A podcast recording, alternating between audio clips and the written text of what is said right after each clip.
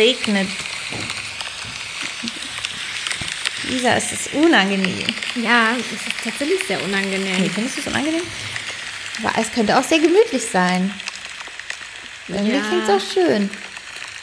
Ja, wie man, wie man will. Aber stimmt, der Herbst, äh, der Herbst ist eingezogen. Ähm, Kürbis, äh, Pastinaken, Kartoffeln, was auch immer alles äh, herbstlich ist, ist zurück in unseren kleinen Vorratsschränken. Ähm, und wir sind schon im Oktober. Und damit herzlich willkommen zur kleinen Oktoberausgabe des Podcasts, beziehungsweise Ende September, Anfang Oktober. Das ist die Übergangsfolge. Das stimmt. Aber der Herbst ist da, wir sind wieder mehr drin. Wir lesen ein Buch, wir trinken viel Tee. Ich trinke gerade sehr viel Tee. Ja, ich auch. Und ich esse gefühlt auch jeden Tag Kürbis. Das ist wirklich ab. Jeden Tag. So, fast jeden Tag. Aber wenn man mal so einen großen Kürbis hat, dann dauert es ja auch, bis man ihn gefühlt verbraucht hat. Ich habe schon Spekulatius gegessen. Wirklich? Ja. Das ist ja toll. Ja, das habe ich auch schon gesehen, die ganze Weihnachts... So, ich dachte, du hast mich gesehen. Süßigkeiten. Ich habe schon gesehen, dass du das Äh, gegessen die hast. Weihnachtssüßigkeiten sind alle zurück. Ähm, freuen wir uns natürlich. Wir sind Riesenfans von Lebkuchen, Dominostein und so. Und wenn ihr denkt, das gäbe es nicht vegan, äh, schaut mal auf die Zutatenliste. Das gibt es tatsächlich sehr viel vegan. Und Da haben wir auch was auf dem Blog. Ja, genau. Wir haben einen kleinen Guide dazu auf dem Blog. Falls ihr euch jetzt denkt. Aber ja, bis dahin ist noch ein bisschen Zeit. Ähm, tatsächlich ist es aber heute unsere 20. Podcast-Folge. wow. Ähm, das fühlt sich wie ein ganz kleines Jubiläum an.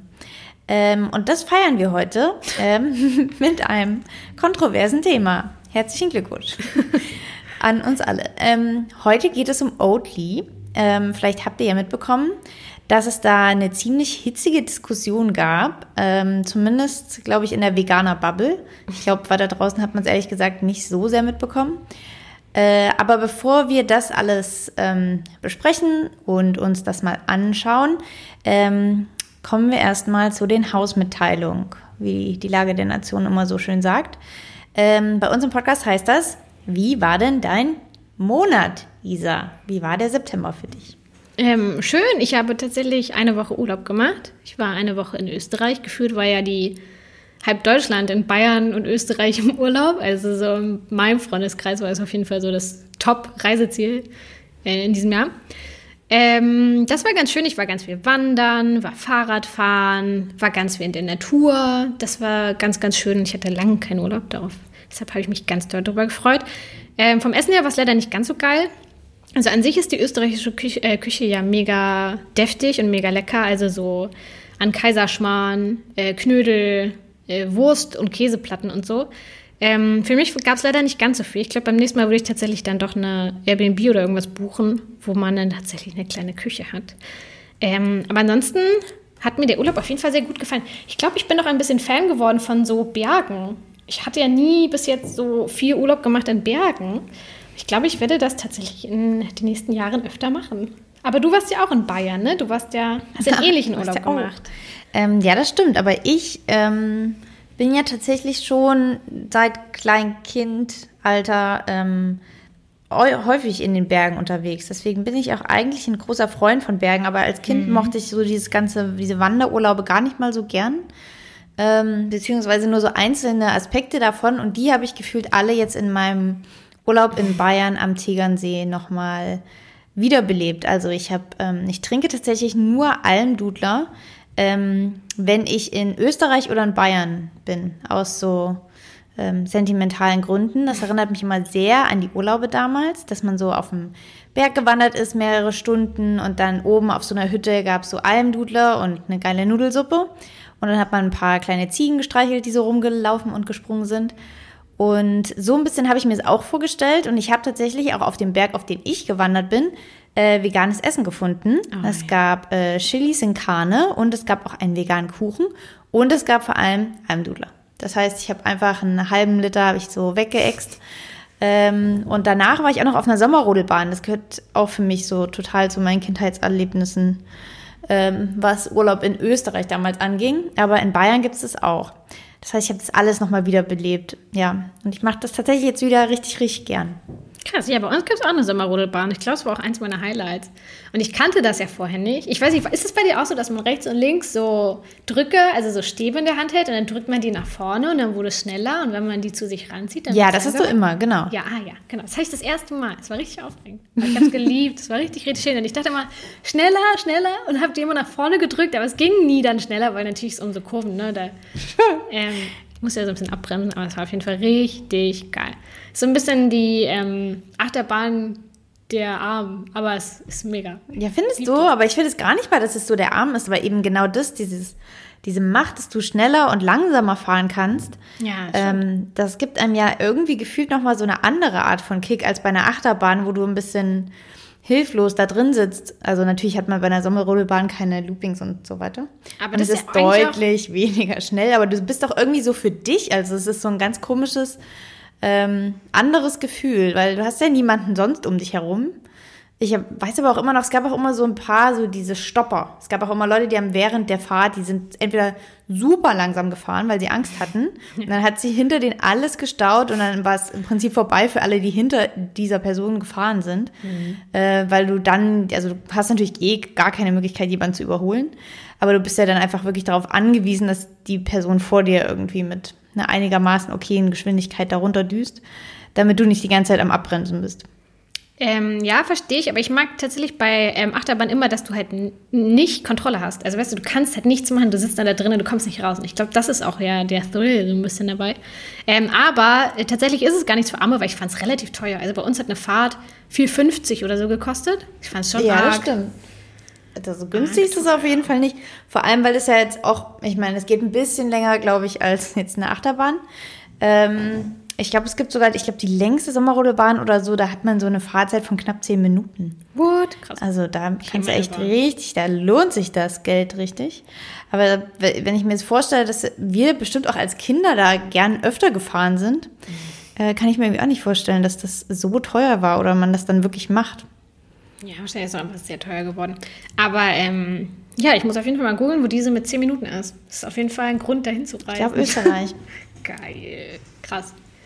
Naja, ähm, aber neben unseren Sommerrodelbahn-Erfahrungen ähm, war ich auch noch auf dem Klimastreik am 25.09. Der war ja nicht nur hier in Berlin, sondern auch in ganz vielen anderen Städten. Wir hoffen, ihr wart da auch. Ähm, das war auch sehr schön. Ich habe dort eine kleine Rede gehört von Luisa Neubauer und Aurel Merz hat auch geredet. Ähm, das war wirklich wieder schön und ich muss sagen, dass sie das wirklich sehr Corona-konform gemacht haben. Also es gab extrem viel Abstand zwischen den Leuten. Die sind rumgelaufen mit Desinfektionsspray und die haben auch überall auf dem Boden so Punkte gemalt, sodass man genau wusste, wo welches Grüppchen stehen darf. Und es sind tatsächlich auch Leute durchgegangen und haben gefragt, ob man nicht noch ein bisschen mehr Abstand lassen kann und so. Also ähm, so lässt es sich gut demonstrieren während Corona, kann ich nur sagen. Sehr gut gemacht für Fridays for Future. Tipp, top. Tipp, top, weiter so. Und, achso, noch ein Tipp, den ich tatsächlich aus ähm, dem September mitgeben will. Ich habe nämlich das erste Mal mit zwei Freundinnen von mir ähm, Keramik bemalt. Und das gibt es hier in Berlin, glaube ich, sogar mehrmals. Und ich denke mal, dass es das auch in anderen Städten gibt. Ähm, aber macht das mal. Es macht wirklich ganz viel Spaß, weil man dann so einen Teller an sich nimmt und den dann so anmalen kann. Und das ist wie so das richtig meditatives Arbeiten. Wann bekommst du denn deine ähm, Ähm, Produkte? Das hat, glaube ich, ähm, ein paar Tage gedauert, also drei oder vier Tage, dann konnte man das Ah, abholen. du hast die jetzt schon. Ich hab die schon. Bist du zufrieden damit? Ähm, ja, es geht, aber das Problem, was man bei sowas immer hat, ist, dass man natürlich davor sitzt und man hat jetzt irgendwie, keine Ahnung, anderthalb Stunden, zwei Stunden Zeit dafür. Und dann malt man und macht da noch einen Strich und da noch einen Strich. Und man hat dann natürlich so das Bedürfnis, jetzt noch mehr zu machen und noch mehr zu machen. Und ich glaube, man muss sich dann irgendwann wirklich sagen, ähm, es reicht jetzt. Und diesen Punkt perfekt zu treffen, ist tatsächlich sehr schwer. Also bei all meinen Sachen, die ich gemalt habe, ich hatte einen großen Teller und zwei so Platten, ähm, dachte ich immer, ich hätte weniger machen sollen. Also man wird dann, glaube ich, sehr dazu verleitet, zu viel zu machen. Und beim nächsten Mal würde ich auf jeden Fall deutlich minimalistisch arbeiten. Aber ähm, naja, es ist auf jeden Fall trotzdem eine schöne. ich habe da Bock drauf. Können wir die für Zucker und Jagdwurst benutzen? Sehen die Leute die bald auf dem Blog? Ja, also ich weiß jetzt noch nicht. Ich muss es mal testen. Also es ist jetzt nicht mega schön geworden. Ne? Ich bin ja auch niemand, der so, äh, ich, ja, so fein arbeitet. Ich bin ja eher so grob und schnell und ein bisschen schmuddelig. Aber ähm, ja, ich zeig's dir mal und dann können wir ja mal gucken, ob man damit was machen kann. Aber es war auf jeden Fall sehr lustig. Also es ist auf jeden Fall eine schöne Sache, so im Herbst jetzt ähm, sich sowas mal vorzunehmen. Und was ich in diesem Zuge auch überlegt habe, ist tatsächlich ähm, Töpfern. Mal so einen Töpferkurs zu machen. Das fand ich auch richtig gut. Ja, meine Schwester ähm, ist auch großer Töpferfan. Aber Oh. die wiederum ist wirklich ähm, ganz anders als du. Die Ja. ist ähm, mit allergrößter Liebe zum Detail da dran. Von der habe ich auch bereits ein paar Schüsseln. Und ich würde sagen, da sieht man keinen Unterschied zu gekauft. Ja, stimmt. Ich habe auch eine Schüssel von ihr, so eine kleine. Das kann sie richtig gut. Aber du hast schon hübsch. recht. Dafür muss man dann irgendwie auch so ein bisschen das Gefühl oder die Geduld aufbringen. Ja, naja, das stimmt. Ähm, na gut, aber ähm, kommen wir mal so ein bisschen zu unserem Thema. Ich glaube, du hast aber noch eine kleine Empfehlung für uns, oder? Ja, das stimmt. Ich bin noch ähm, im letzten Monat auf eine Sache gestolpert, die ich ähm, hier als, naja, man könnte jetzt sagen, unbezahlte Werbung, ist jetzt kein Sponsor dieser Folge oder so, äh, gern nochmal erwähnen wollte. Ähm, und zwar geht es um das Thema Ehrenamt. Es gibt ja sehr viele Menschen, die ehrenamtlich tätig sind, aber ich glaube, es gibt genauso viele mindestens, die sich eigentlich gern engagieren würden, aber nicht so richtig wissen, wo und wie. Ähm, da habe ich tatsächlich auch großen Bezug zu. Also, dass ich auch manchmal denke, ich würde gern, aber man weiß dann nicht, man hat ja nicht richtig so viel Zeit oder man, man manche wollen das vielleicht eher digital irgendwas machen, wissen aber auch nicht, wo man sich dann hinwendet. Äh, und da habe ich ein kleines Startup gefunden, das heißt Flex Hero. Und das ist eine Plattform, die es auch als App vor allem gibt. Und dort können Organisationen Projekte einstellen. Und man selbst kann dann wiederum das passende Ehrenamt finden. Das heißt, man kann entweder eingeben, dass man im Ort sucht. Es gibt aber auch äh, tatsächlich Online-Projekte, die dann teilweise Unterstützung bei Social Media benötigen, etc. Ähm, also ich finde das wirklich tatsächlich eine sehr gute äh, Sache sowieso, aber auch eine sehr verständliche und schnelle Art. Ich glaube, wenn die äh, Plattform größer wird, dann kommen da auch mehr und mehr Organisationen hin und dann gibt es auch mehr Projekte. Aber guckt euch das mal an, falls es euch so geht wie mir. Ähm, Flex Hero, ich glaube, die haben auch eine Webseite, die heißt flexhero.de. Äh, da könnt ihr euch das sonst erstmal angucken, bevor ihr euch die App runterladet, ob euch das gefällt oder nicht. Das Sehr wollte ich an dieser Stelle noch einmal erwähnen. Ja, das ist eine sehr schöne Sache. Ähm, aber dann leiten wir mal kurz über zu unserem eigentlichen Thema der heutigen Podcast-Folge. Es geht nämlich um Oatly, beziehungsweise ähm, viel mehr um den neuen Investor von Oatly. Ähm, und vielleicht beginnen wir erstmal mit so ein paar Fakten, ähm, um wirklich jeden von euch abzuholen, denn vielleicht haben es ja manche nicht mitbekommen, ähm, weil es ja wirklich ein sehr nischiges Thema ist, ähm, was aber tatsächlich ein paar hohe Wellen geschlagen hat. Ähm, na gut, ähm, aber vielleicht können wir erstmal kurz zu dem Akteur an sich kommen, nämlich Oatly. Wer oder was ist denn Oatly? Ja, also Oatly gibt es nicht erst seit ein paar Jahren, wie man vielleicht vermuten lässt. Zumindest kannte ich die Firma jetzt nicht schon in den 90ern. Äh, aber tatsächlich wurde sie 1994 in Schweden gegründet, hieß damals aber auch noch Ceba Foods und benannte sich dann 2006 in Oatly AB, AB um. Ähm, ich glaube, fast die ganze vegane Bubble und ein bisschen drüber hinaus kennt vermutlich vor allem die Barista-Milch, die so ein bisschen zu der Alternative zu Kuhmilch geworden ist und die man im Prinzip, glaube ich, auch in sehr, sehr vielen Cafés findet. Also zumindest war es für mich so das erste Mal das Gefühl, dass, dass Leute wirklich geguckt haben oder gefragt haben in einem Café, ob die Leute auch Oatly-Milch haben und nicht einfach nur nach einer Hafermilch oder nach einer pflanzlichen Milch gefragt haben. Äh, das war zumindest, was in der Berliner Bubble so ein bisschen passiert ist, aber sie vertreiben tatsächlich nicht nur diese Hafermilch, sondern auch andere Produkte auf Haferbasis. Zum Beispiel gibt es von denen eine Sahne, es gibt eine Sour Cream, es gibt auch Eis. Das ist immer so ein bisschen in den Ländern unterschiedlich, in denen das angeboten wird. Und ich glaube, die sind mittlerweile in über 20 Ländern vertreten. Also ähm, ich glaube, es gibt sehr, sehr viele unterschiedliche Produkte, die wir teilweise in Deutschland auch noch gar nicht kennen. Ähm, bekannt wurde Oatly aber eigentlich vor allem in den letzten Jahren durch diese riesen ähm, Plakatkampagne, die die hatten. Und da war der große Slogan immer It, ähm, It's like milk, but made for humans. Ähm, die hatten aber auch noch ein paar andere Sprüche, die relativ provokativ waren. Und zumindest hier in Berlin hingen, hingen glaube ich, mehrere Bahnhöfe komplett damit voll und auch ganz, ganz große Häuserwände wurden damit ähm, plakatiert. Also es war auf jeden Fall eine Riesenwerbung und spätestens da kannte dann, glaube ich, wirklich jeder Oatly. Ähm, und das war auch total gut gemacht und sehr präsent. Also jedenfalls bis zu diesem Zeitpunkt, glaube ich, waren alle so ein bisschen hyped von Oatly. Ähm, Auf jeden Fall, ich wollte doch auch unbedingt meinen Spruch The One in Stimmt. Oatly äh, verkaufen. Hast du ihn verkauft bekommen? Hat sich jemand bei dir gemeldet, Juli? Ja, Moment, aber jetzt sind wir ja in Kontakt mit Oatly. Vielleicht kann ich das nochmal. Moment, stopp. ja. Bisher gab es diesen Kontakt nicht. Aber tatsächlich, kleiner Spoiler für die Folge und was noch kommen wird. Ähm, wir haben tatsächlich auch mit Oatly über diese Thematik gesprochen. Das kommt aber alles ein bisschen später, denn ähm, wir können uns ja mal angucken, was jetzt überhaupt passiert ist und was jetzt gerade Anstoß der Kritik war. Ähm, diesen Sommer gab es eine neue Investitionsrunde für Oatly, bei der auch unter anderem knapp so 10% ihrer Unternehmensanteile verkauft wurden. Insgesamt haben sie so knapp 400 Millionen Dollar eingenommen im Sommer. Etwa die Hälfte sagen sie kam durch einen Green Deal, Kreditvertrag mit einer nachhaltigen Bank. Die andere Hälfte kam unter anderem dadurch, dass ähm, Leute wie Oprah Winfrey, Jay-Z, Natalie Portman, der CEO von Starbucks unter anderem Anteile gekauft haben. Darunter war aber auch eine Investmentgesellschaft, die hieß die Blackstone Group und die hat so den größten Anteil dieses ganzen Batzens ähm, im Prinzip in der Investitionsrunde übernommen. Und an sich ist so eine Investitionsrunde jetzt keine große Sache, denn indem man seine Anteile verkauft, heißt das einfach, dass man mehr Geld einnimmt und das kann man dann wiederum dafür nutzen, die Reichweite zu steigern und generell als Unternehmen zu wachsen. Unter anderem kann dann Oatly neue Produktionsstätten errichten, kann sich neue Märkte erschließen und so weiter. Also an sich ist jetzt der Schritt an sich nicht das Problem. Das Problem war dieser eine neue Anteilsinhaber, nämlich die Blackstone Group. Aber wer ist die Blackstone Group überhaupt? Ähm, Blackstone ist eine notierte amerikanische Investmentgesellschaft, die 1985 gegründet wurde, also schon relativ alt ist. Ähm, und wem das erstmal nicht sagt, weil das klingt ja alles so ein bisschen verschrubbelt, ähm, dem haben wir mal die Wikipedia-Definition Die klingt aber auch verschrubbelt. Ja, aber wenn man, sich, nicht, wenn man sich aber konzentriert, dann, dann rafft man es schon so Okay, Konzentration. Also, Konzentration. Also, eine Investmentgesellschaft ist ein Investmentvermögen in der Rechtsform einer Aktiengesellschaft oder Kommanditgesellschaft, die liquide Mittel, aka Geld, von Anlegern sammelt, um diese Mittel nach vorgegebenen Anlagestrategien in diverse Anlageklassen zu investieren, also zum Beispiel Wertpapiere, Immobilien oder Rohstoffe und so weiter.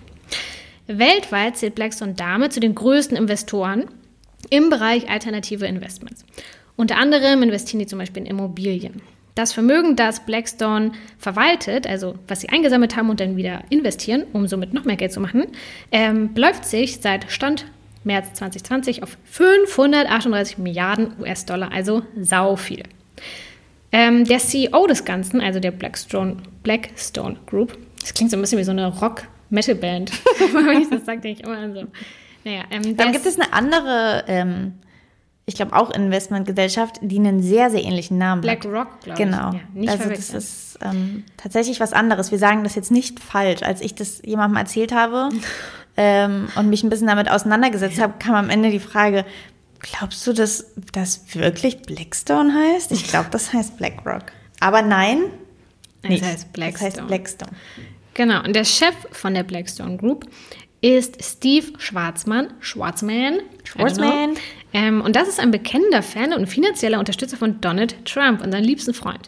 Und da geht der Ärger auch schon so ein bisschen los, denn ähm, Schwarzmann hat zuletzt den Wahlkampf von Donald Trump mitfinanziert mit ungefähr 3 Millionen Dollar. Cool, oder? Ja, also ich hoffe, ja. Ihr, ich hoffe ihr hört die Ironie. Ähm, das könnte hier vielleicht schwierig sein über den Podcast. Ähm, natürlich ähm, auch bei uns, aber auch bei vielen anderen hat allein dieser Punkt schon für Kritik gesorgt. Mhm. Ähm, aber das Ganze jetzt basiert nicht nur in Anführungszeichen darauf, ähm, dass es auf einmal einen Investor gibt, der unter anderem auch den Wahlkampf von Donald Trump supportet. Ähm, wie wir ja gesagt haben, die Investmentgesellschaft investiert in andere Unternehmen und hat dann genauso wie bei Oatly jetzt gerade dann Beteiligung. Bei der Blackstone Group sind das zum Beispiel die Deutsche Telekom, da haben sie ungefähr 4,5 Prozent der Aktienanteile. Aber vielleicht war auch schon mal jemand bei SeaWorld, hat was von Leica gekauft, war im Cineworld oder im Universal Orlando Resort. Überall dort ist die Blackstone Group teilweise mit Anteilen am Start. Bei uns ein bisschen weniger, weniger bekannt, aber jetzt eben mit den deutlich größeren Auswirkungen, die auch unter anderem für den Shitstorm gesucht haben, äh, ge, wie sagt man das? Gesorgt. Gesorgt. gesucht, gesorgt haben, sind Anteile an zwei Firmen, deren Namen ich garantiert jetzt falsch ausspreche und zwar Hidrovias do Brasil und Patria Investimento. Das klang zumindest so einigermaßen, wie ich mir das jetzt vorstelle. Ähm, diesen beiden Firmen wird vorgeworfen, das Amazonasgebiet zu roten. Das heißt, sie holzen Teile vom Regenwald ab, um unter anderem dort Autobahnen bauen zu lassen, die unter anderem neue Sojabohnenfelder erschließen sollen. Und wie wir ja wissen, ich glaube, das hatten wir auch schon mal in einer Folge besprochen, mhm. ähm, sind diese Sojafelder, für die der Regenwald abgeholzt wird, tatsächlich zum aller, allergrößten Teil ähm, die, die, die Futtermittelquelle für die Massentierhaltung. Ähm, aber ja, also wir, haben, wir zählen auf Donald Trump, cool. Supporter, Regenwaldabholzung. Na, cool. Eins und zwei. Das ist aber immer noch nicht alles. Ich glaube, das waren so die zwei Punkte, äh, die jetzt gerade mit am meisten diskutiert wurden. Ähm, es gibt aber tatsächlich auch noch so eine ganz, ich sage jetzt mal Side Note oder irgendwas, über das noch nicht so oft gesprochen wird. Ähm, wir haben ja schon gesagt, dass die Blackstone Group auch in Immobilien investiert. Und da gab es 2005 mal eine sogenannte Heuschreckendebatte. Ich weiß nicht, ob du dich daran erinnerst. Mm -mm. Ich mich auch nicht. Ähm, ich habe mal nachgelesen, Franz Müntefering damals hat Finanzinvestoren wie die Blackstone Group mit Heuschrecken verglichen, die ja eher einen negativen Ruf durch so Plagen haben. Ähm, selbst Angela Merkel hat damals den CEO, den wir bereits genannt haben, Steven Schwarzman, gebeten, sein Geschäftsmodell rund um Private Equity zu erklären. Ähm, er sagte daraufhin, dass äh, die Blackstone Group zu den guten Heuschrecken gehöre, denn im Prinzip sichert sie Arbeitsplätze und rettet Unternehmen, die schlecht geführt wurden. Allerdings sieht man nicht nur in Deutschland, sondern weltweit, dass die Blackstone Group Immobilien aufkauft und die weder instand hält, ähm, sondern eher noch sogar über steigende Mieten dafür sorgt, dass viele Leute aus diesen Wohnungen ausziehen müssen. Also ähm, ja, da kommt wohl ein dritter Punkt dazu, der jetzt auch nicht unbedingt für diese Investment Group ähm, spricht, die jetzt also Anteile von Oatly hat. Ja, also cool, cool und noch cooler. Ähm, aber übrigens ist das auch gar nicht das erste Mal, ähm, dass Oatly für Investmententscheidungen in die Kritik gekommen ist. 2016 gab es nämlich schon mal eine Investitionsrunde. Ähm, das machen Startups, aber auch größere Unternehmen machen das ja immer mal wieder über die Jahre, um wieder neues Geld einzusammeln, um wieder neu zu wachsen. Und äh, 2016 hat Oatly ähm, ihre Fabriken weltweit ausgebaut und unter anderem auch in äh, China ausgebaut, um dort eben auch in den Wettbewerb einsteigen zu können. Damals hatte Oatly ähm, vom chinesischen Staatskonzern äh, China Resources ähm, etwa 40 Prozent der Unternehmensanteile von Oatly übernommen, was ja mega krass ist. Ähm, China, wie ihr alle wisst, ist jetzt aber nicht unbedingt ein Land, was äh, richtig viel für die Menschenrechte macht oder richtig krass sich einsetzt für äh, das Klima und so weiter. Also ist ja eher so ein zweifelhafter Staat, ähm, was man ja aktuell auch so ein bisschen sehen kann. Ähm, also auch hier hat sich Oatly leider von einem Land bzw. einer chinesischen Firma aufkau aufkaufen lassen, die auch nicht so die geilsten Referenzen hat, ähm, sagen wir mal so. Ja, und wahrscheinlich äh, passiert das jetzt nicht nur bei Oatly, sondern auch bei ander in anderen Fällen, dass so, sagen wir mal, dubiose Unternehmen, die, die wir als die Guten vielleicht bezeichnen würden, aufkaufen. Manchmal passiert das teilweise, manchmal passiert das komplett. Ähm, aber die Frage ist so ein bisschen, warum das gerade bei Oatly jetzt so hochgekocht ist. Und wahrscheinlich liegt es ein bisschen daran, dass sie selbst einfach ein Unternehmen waren, das sich auch politisch engagiert hat. Und ich glaube, also für uns stand Oatly unter anderem für Werte wie Nachhaltigkeit und Klimaschutz. Und mit der Blackstone Group haben sie sich da jetzt natürlich einen Partner gesucht, der gegen viele spricht, dass Oatly eigentlich so bisher ausstrahlte und durch das sie jetzt auch an Glaubwürdigkeit verlieren oder vielleicht auch schon bereits verloren haben. Genau, ein gutes Beispiel dafür, dass Oatly eigentlich bisher so für uns zu den Guten gehört hat, ist zum Beispiel eine Aktion, die sie gemacht haben, die schon letztes Jahr angefangen hat und jetzt aktuell immer noch läuft. Und zwar geht es da um die Kennzeichnungspflicht für CO2e-Werte. Ähm, dafür haben auch tatsächlich wir im letzten Jahr geworben. Ähm, und zwar hieß das offiziell, ist das die Initiative für CO2e-Transparenz in der Lebensmittelindustrie. Das heißt, dass auf Lebensmitteln eben ausgeschrieben werden sollte, wie viel CO2e ähm, durch diese Milch oder diese Tomate oder das Müsli oder was auch immer verbraucht wurde, sodass wir als Konsumenten im Supermarkt stehen und eben wissen, ähm, ist das jetzt gerade ein klimafreundliches Produkt oder eher nicht. Ähm, vor etwa zwei Wochen hat dann auch tatsächlich der CEO von Oatly, Tobias Goy, vor dem Bundestag hier in Deutschland gesprochen und hat eben diese Petition verteidigt, wo auch inzwischen über 57.000 Bürgerinnen unterschrieben haben, was natürlich total cool ist. Und eigentlich ist das ja ein mega guter Schritt nach vorne, ähm, der eigentlich zeigt, dass Oatly ja eigentlich coole Ziele hat und coole Sachen macht. Ähm, das Ganze wurde dann eben bei uns hier besprochen mit all den großen Parteien, CDU, CSU, SPD und so weiter. Ähm, und so wollte Oatly eben dafür sorgen, dass es, das ganze Einkaufen transparenter wird, dass wir genau wissen, welche Produkte haben was für einen Ausstoß von CO2e, ähm, sodass wir dann eben davon profitieren und im Endeffekt ja auch das Klima davon profitiert. Ähm, das Ganze wird sich aber noch ein bisschen ziehen, falls ihr euch wundert, was da so ein bisschen das Ergebnis ist. Ähm, da bleibt noch abzuwarten, was passiert.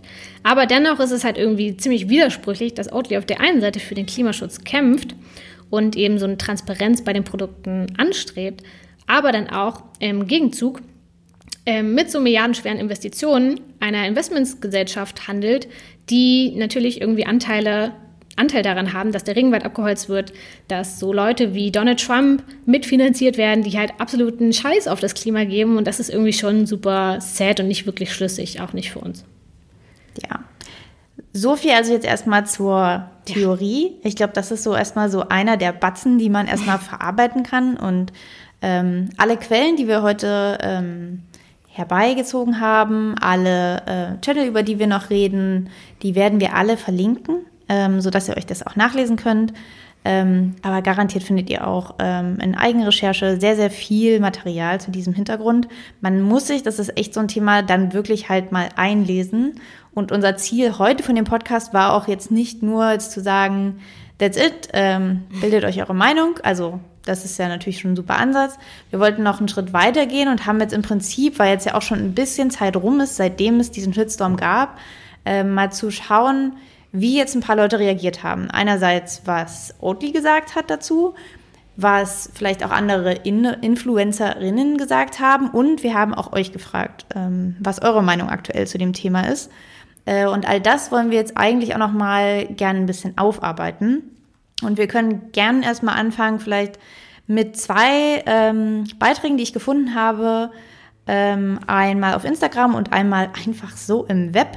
Ähm, es gibt aber auch noch YouTube-Videos und so weiter. Ich glaube, je, fast jeder Veganer-Channel hat sich irgendwie dazu geäußert. Ähm, manche eben sehr schnell. Ähm, ich glaube, sehr schnell hieß es sofort, hey, wir boykottieren jetzt Oatly, macht ihr mit? Ähm, und es gab aber dann auch noch ein paar Beiträge, die sich ein bisschen mehr Zeit vielleicht dafür genommen haben und auch ein bisschen, ja, noch ein bisschen mehr in die Tiefe zu dem Ganzen gegangen sind. Und das fand ich äh, in diesem Fall wirklich sehr, sehr spannend.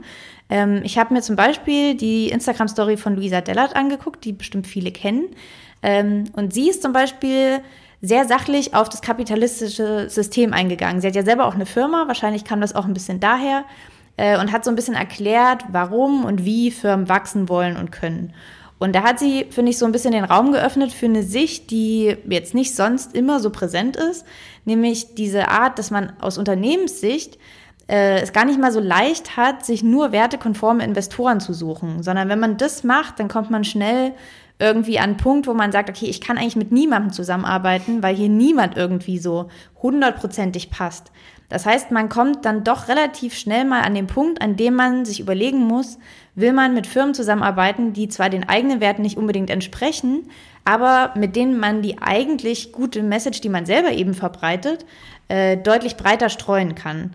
Und äh, ihre Meinung am Ende war, dass ähm, sie Oatly nicht boykottieren will, weil sie meint, dass ein Boykott dazu führen würde, dass ja eigentlich eine Firma, die super Sachen macht, vor allem im Gegensatz, wenn man sich jetzt andere Firmen anguckt, ähm, dass die dann dadurch vielleicht an Präsenz verliert und dann im Prinzip, wie wir das jetzt oder viele kennen, im Supermarkt gar nicht mehr parat stehen würde für Leute, die gar nicht in unserer veganen Bubble sind, sondern die sich vielleicht gerade überlegen, ich würde gern keine Kuhmilch mehr trinken, ich habe jetzt diese Hafermilch gefunden und die schmeckt mir eigentlich ganz gut.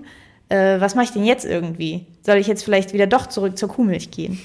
Ähm, das heißt, es ist ja nochmal ein ganz, ganz anderes Feld, ähm, das dann aufgemacht wird. Ähm, und ich glaube, man muss eben auch aufpassen, dass auch wir nicht so sehr sozusagen in dieser Berliner veganer Bubble sind, äh, in der wir halt wirklich sehr privilegiert aussuchen können, hey, das, äh, es gibt ja noch so viel andere Auswahl, die vielleicht auch gut ist. Ähm, eine andere oder nee, eigentlich in eine ähnliche Richtung, aber so ein bisschen noch tiefer ähm, gehen Texte von einer Webseite namens graslutscher.de. Kannte ich jetzt nicht, wurde uns aber sehr, sehr häufig von euch geschickt. Und was ich da besonders interessant fand, war, dass, ich glaube, er heißt Jan, ähm, gleich zwei Texte veröffentlicht hat mit so ungefähr einer Woche ähm, Zeit zwischendrin. Ähm, Im ersten hat er im Prinzip auch schon alles eingeordnet, hat recherchiert, hat äh, genau mehrere Punkte angesprochen und aufgearbeitet und kam dann am Ende zu ähm, dem Fazit, dass sein Beziehungsstatus mit Oatly auf es ist kompliziert ist. Äh, Im zweiten Artikel ändert er dann das zu, er ist jetzt in einer offenen Beziehung mit Oatly und hat sich da im Prinzip nochmal auf ein paar seiner anfänglichen Argumente aus seinem ersten Text bezogen. Und auch das fand ich besonders spannend, denn ich finde, das passiert jetzt gar nicht mal so oft, dass man mal wirklich liest, wie jemand seine eigene Meinung auch, ich sag mal, korrigiert in Anführungszeichen, wenn, auch wenn das jetzt nur Nuancen ist, aber dass man schon irgendwie nochmal sich überdenkt, vielleicht auch, was man am Anfang gefühlt hat, ob man das nach einer Woche auch fühlt. Also ich finde, so, so oft passiert es irgendwie nicht. Meistens hat man ja das Gefühl, man müsste relativ schnell sich seine eigene Meinung bilden und die ist dann gefühlt auch so ein bisschen in Stein gemeißelt. Mhm.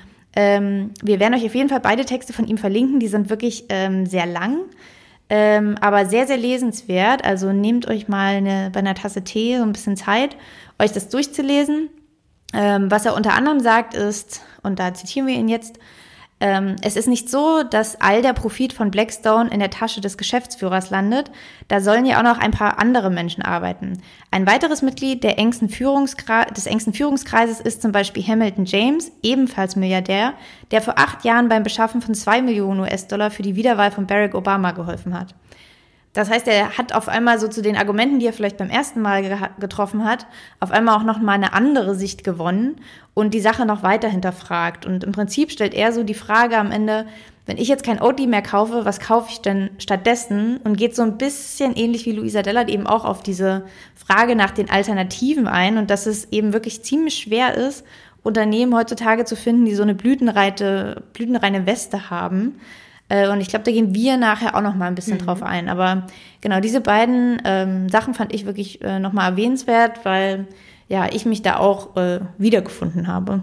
Ja, das stimmt. Das, ähm, da gehen wir auf jeden Fall gleich am Ende nochmal ein, weil wir auch nochmal sagen, was wir denn jetzt denken. Ähm, aber davor haben wir erstmal euch gefragt, was ihr denkt. Und wir haben dazu eine kleine Umfrage gemacht auf Instagram und haben so ein bisschen rumgefragt, ähm, was denkt ihr dazu? Kauft ihr jetzt noch Oatly, ja oder nein? Und äh, die Umfrage, die wir gemacht haben, war tatsächlich ähm, sehr ausgeglichen. Ähm, also auf die Frage, kauft ihr jetzt noch Oatly Milch, habt ihr 50-50 geantwortet. Aber auf die Frage, findet ihr dieses Investment cool oder uncool, hat tatsächlich der Großteil mit uncool geantwortet. Das heißt, eigentlich finden wir das alle nicht so richtig geil. Und hier hupt gerade einer ganz laut. Hallöchen. Ähm, aber so ein bisschen bei der Frage, kaufen wir jetzt noch Oatly oder nicht, ähm, war so ein bisschen geteilte Meinung. Ähm, und ich habe jetzt ein paar Zuschriften noch rausgesammelt, die ich ganz interessant fand. Ähm, und zum Beispiel hat einer von uns oder eine von uns geschrieben. Von uns? Von, von euch. euch. eine von uns, Julia, oder ich will. ähm, einer oder eine von euch hat uns geschrieben. Ähm, egal, meine Omni-Eltern würden ohne Oatly Kuhmilch trinken. Daher lieber Oatly als Kuhmilch. Und das würde ich, glaube ich, genauso unterschreiben. Eine zweite Zuschrift war, das wird sich erst in Zukunft zeigen, ob und welche positiven Veränderungen eintreten. Das sehe ich auch so, weil man natürlich jetzt noch nicht so genau weiß, was macht, also was wird aus dem Investment passieren oder was nicht und wie wird sich Oatly verändern. Ähm, eine weitere Meinung war dann noch, solange sie nur das Geld und nicht die Ideologie übernehmen, für mich okay. Und weiteres war dann noch wohl notwendig, wenn man wachsen will, also so ein bisschen die Luisa Dellert-Richtung. Ähm, weiter ging es dann auch mit uncool, aber kein Grund für einen Boykott. Also schon die Kritik wird geäußert, aber trotzdem kaufe ich es, also trotzdem kaufe ich es. Ähm, jetzt nochmal zwei größere Nachrichten. Da hat uns jemand geschrieben, aus unternehmerischer Sicht verstehe ich, dass man sich große Investoren suchen muss, um das nächste Level zu erreichen.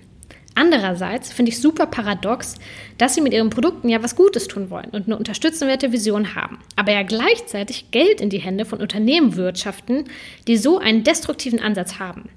Hab schon einen richtigen Knoten im Hirn und bin für mich noch zu keiner Lösung gekommen, ob ich weiter Olli kaufen möchte oder nicht. Ähm, ja, und genauso ging es mir tatsächlich am Anfang auch. Ich fand das auch sehr paradox und war dann auch so ein bisschen hin und her gerissen.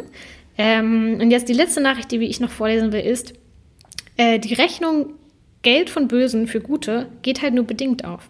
Was mich aber nachhaltig interessieren wird, schafft es Outly mit der Kooperation Veränderungen anzustoßen? Wenn ja, werde ich retrospektiv kein schlechtes Wort verlieren. Wenn nein, dann bewahrheitet sich leider die Befürchtung, die ich jetzt habe. Das Statement war ein bisschen dünn. Und damit leiten wir so ein bisschen über in das, was denn Oatly eigentlich dazu gesagt hat, weil die haben natürlich relativ schnell, beziehungsweise ich glaube, sie haben sich sogar ein bisschen Zeit gelassen, ne? Ähm, haben sie natürlich auch auf ihrer Website ein kleines Statement veröffentlicht. Genau, auch das werden wir euch verlinken und werden wir jetzt nicht vorlesen ähm, komplett. Äh, das würde jetzt ein bisschen den Rahmen sprengen. Aber unter dem Titel Veränderung ist nicht einfach im Deutschen äh, haben sie auf ihrer Webseite damals dieses ähm, Statement veröffentlicht. Ähm, hier nur einmal einen so ganz kleinen Teilaspekt davon, den sie dort schreiben. Ähm, Oatly sagt, Unsere Idee war und ist es äh, noch immer, pflanzliche Alternativen anzubieten, die so gut sind, dass sogar die breite Öffentlichkeit nicht das Gefühl hat, diese Alternativen zu essen seien nur ein Kompromiss. Auf diese Weise können wir den Wandel hin zu einer nachhaltigeren Welt auslösen. Diese Reise hat bereits zu vielen unangenehmen und unbequemen Entscheidungen geführt. Genau äh, zu dieser Entscheidung konnten wir dann aber auch Oatly ein paar Fragen direkt stellen. Das heißt, das Statement ist so ein bisschen das eine, das ihr euch durchlesen könnt. Ähm, wir haben ihn insgesamt, ich glaube, es waren zehn Fragen oder so, mhm. ähm, geschickt. Und äh, auch da werden wir euch jetzt nicht alle ähm, Antworten und Fragen im Prinzip vorstellen. Aber was wir machen werden, ist, dass wir einen kompletten Artikel auf dem äh, Blog namens Zucker und Jagdwurst, den ihr folgt, veröffentlichen. Ähm, und dort werden wir mal versuchen, auch alles, was wir sagen, im Prinzip zu transkribieren und äh, euch wirklich nochmal auch alles, was wir jetzt gerade erzählen, da nochmal textlich vorzulegen, denn vielleicht ist es gerade schön, wenn ihr jetzt hier gerade einen kleinen Spaziergang im Wald macht. Aber um euch vielleicht selber, falls ihr auch so einen Knoten im Hirn habt, wie die eine oder ein näher geschrieben hat, ähm, um den vielleicht zu lösen, hilft es ja wahrscheinlich nochmal, das in Ruhe nachzulesen und euch eure eigene Meinung zu bilden. Ähm, genau. Aber du hast das ein bisschen für uns zusammengefasst, Isa. Genau, und zwar war unsere erste Frage so ein bisschen, wieso denn die Blackstone Group, also es gibt ja viele Menschen auf dieser Welt, die viel Geld haben, ähm, wieso, also hätte man dann nicht jemand anderen nehmen können? Und die Antwort von Oatly war, wenn wir wirklich die Folgen des Klimawandels eindämmen wollen, wofür wir laut WissenschaftlerInnen nur noch zehn Jahre Zeit haben, müssen wir die Systeme, in denen wir agieren, aufbrechen und für eine positive und schnelle Transformation nutzen. Globale Investitionen müssen allgemein grüner werden. Das heißt, dass die Finanzströme in Unternehmen und Projekte fließen müssen, die nachhaltige Ziele verfolgen. Auch die UN bestätigt, dass Investitionen grüner werden müssen, damit wir die Klimaziele erreichen können. Genau deswegen stehen wir auch hinter der Zusammenarbeit mit Blackstone. Blackstone ist der größte und damit einer der einflussreichsten Private Equity Investoren der Welt. Wenn wir gemeinsam zeigen können, dass Investitionen in Nachhaltigkeit bla bla bla sich lohnen, dann werden viele Investoren folgen. Also so ein bisschen ist hier die Begründung, ähm, Blackstone ist riesig, hat sau viel Einfluss und wir haben einen extremen Zeitdruck aufgrund des Klimawandels und deswegen müssen wir jetzt einfach die größten Mittel ähm, auf dieser Welt nutzen dafür. Ähm, naja, na gut. Ähm, ja, also ja. Ich, ich weiß auch nicht genau, was ich dazu sagen muss, also, aber ja. Ähm, ich verstehe den Ansatz, aber ich finde es immer noch so ein bisschen schwierig, weil es gibt halt sau viel Menschen und Investoren, die, glaube ich, auch viel Geld haben. Aber ähm, ja, das Schwierige ist so ein ja. bisschen da halt zu unterscheiden oder da die Grenze zu setzen. Genau. Und die gibt es natürlich jetzt nicht festgeschrieben. Ja. Also so ein bisschen so, was ähm, Lisa Dellert auch sagt, dass ähm, man irgendwann wahrscheinlich niemanden mehr finden wird, mhm. der so komplett einwandfrei ähm, zur eigenen Marke und zu den eigenen Werten passt, ist ja dann wirklich immer einfach diese Ab, so das Abwägen, womit geht man irgendwie klar und was geht für einen gar nicht, sozusagen. Und da kann es natürlich sein, so wie man das ja auch jetzt gerade sieht, dass Unternehmen dann eben eine andere Unterteilung in, okay, bis dahin geht's noch und das geht dann wirklich gar nicht mehr äh, ziehen als vielleicht der Endkonsument oder die Endkonsumentin. Eine Leserin hat uns ähm, bezüglich deshalb deswegen auch geschrieben, von wegen, ähm, hätte man nicht auch den zweitschlimmsten nehmen können, musste man wirklich den allerschlimmsten nehmen. Ähm, aber wir haben dann natürlich in diesem Zuge auch gefragt, ähm, wäre denn ein Weg ohne Blackstone nicht möglich gewesen? Also ähm, war man denn wirklich so darauf angewiesen?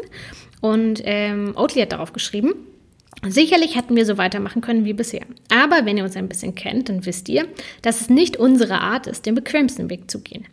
Wenn wir von einer Sache wirklich überzeugt sind, dann scheuen wir uns auch nicht davor, Entscheidungen zu treffen, die vielleicht auf den ersten Blick kontrovers wirken.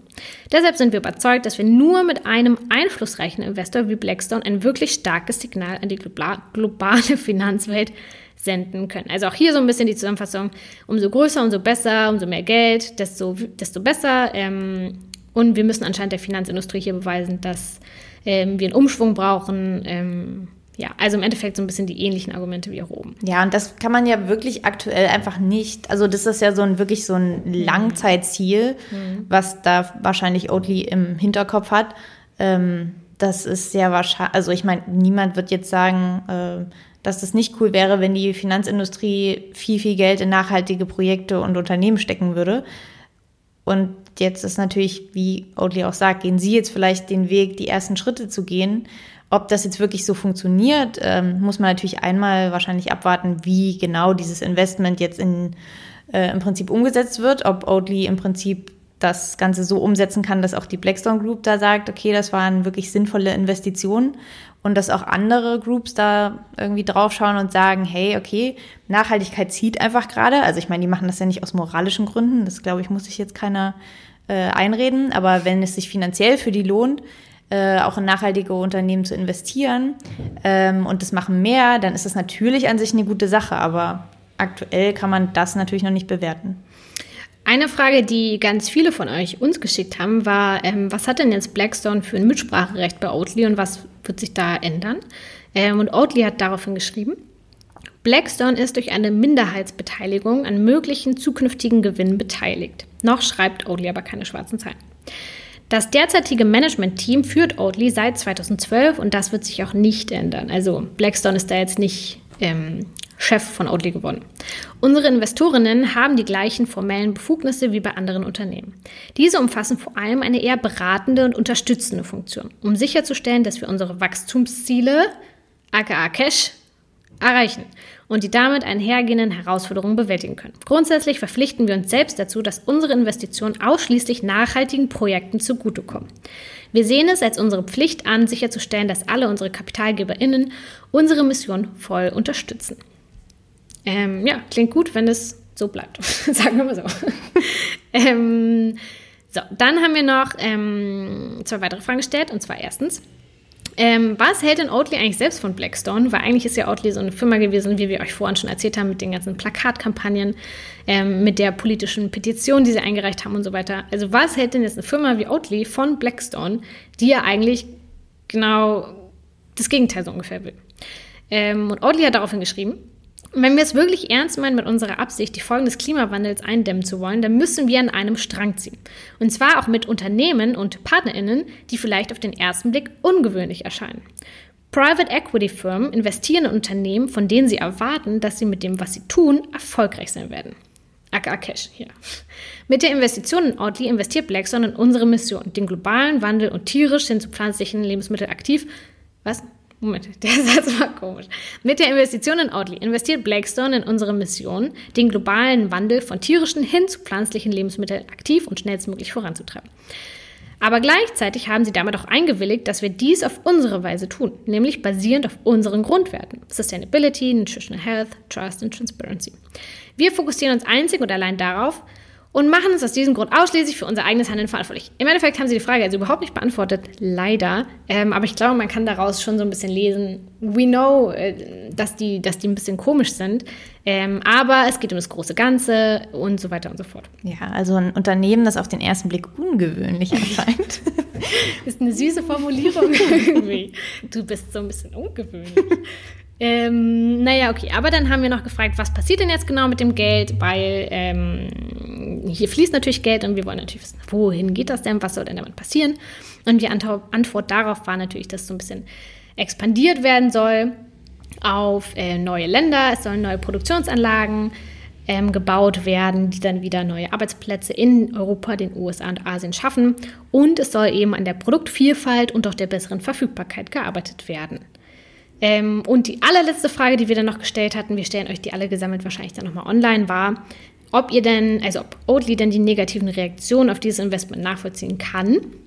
Und darauf hat Oatly geschrieben, ja, wir verstehen, dass diese Partnerschaft überraschend kam. Wir sind uns bewusst, dass nicht alle unsere Ansichten darüber teilen, welche der richtige und effizienteste Weg zu mehr Nachhaltigkeit ist.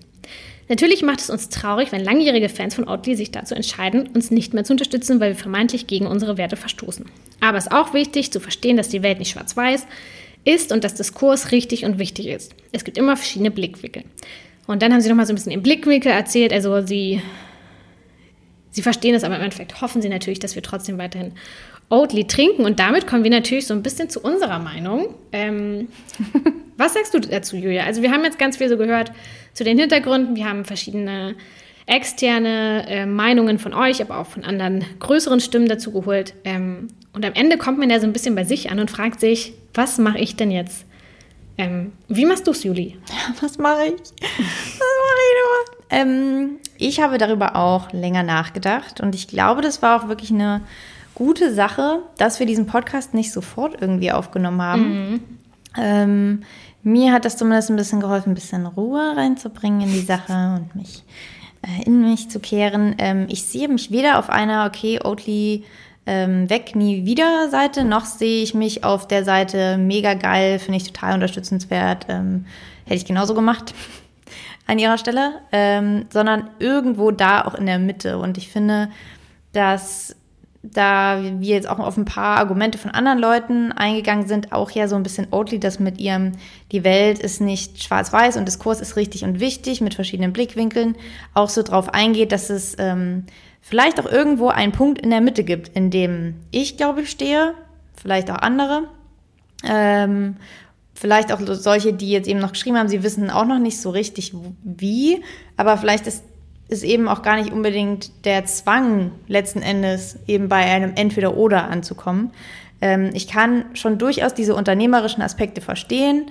Ähm, ich verstehe auch, dass es als nachhaltiges Unternehmen im Kapitalismus nicht leicht sein wird, auf im Prinzip ab, ab irgendeiner Ebene zu wachsen, denn ich meine, Oatly ist jetzt auch nicht mehr klein. Also ich meine, da geht es jetzt wirklich auch um Summen äh, und Märkte mit China oder so, die sie da, sich da erschließen wollen, wo man wahrscheinlich wirklich krasse unter, also so krasse Investitionen braucht, um dann an dem Punkt auch noch weiter zu wachsen. Und auch ich sehe es so, dass ich das schon natürlich sehr gut finde, dass in Supermärkten eine Firma wie Oatly einfach präsent ist. Also ich, wir waren ja zusammen sogar im Urlaub ähm, und haben einen kleinen Wochenendausflug gemacht vor einem Monat oder so. Mhm. Oder wann war das? Wo wir mhm. in einem ziemlich kleinen Dorf in Brandenburg waren. Und selbst dort im Supermarkt haben wir eine, e, haben wir eine Oatly-Milch gefunden. Also und solche Sachen allein, das, das kommt jetzt nicht von irgendwoher. Also dieses, dieses Unternehmen ist wirklich präsent und das finde ich auch gut, gerade wenn es jetzt um Entscheidungen geht, ob andere Leute dann eher eine Kuhmilch trinken oder eine Oatly. Das wurde ja auch schon ein bisschen aufgegriffen. Da finde ich jetzt eben auch, dass jetzt so ein Boykott, der dazu führen würde, dass Oatly diese Stellung verliert. Und sie sind nun mal deutlich präsenter als viele andere Firmen. Ähm, das wäre natürlich irgendwie ein bisschen schade, wenn sie das jetzt auf einmal verlieren würden, weil sie ja eigentlich in ihrer Mission eine gute Firma sind, wie wir ja das so schon in den letzten Jahren ja immer uns so gedacht haben.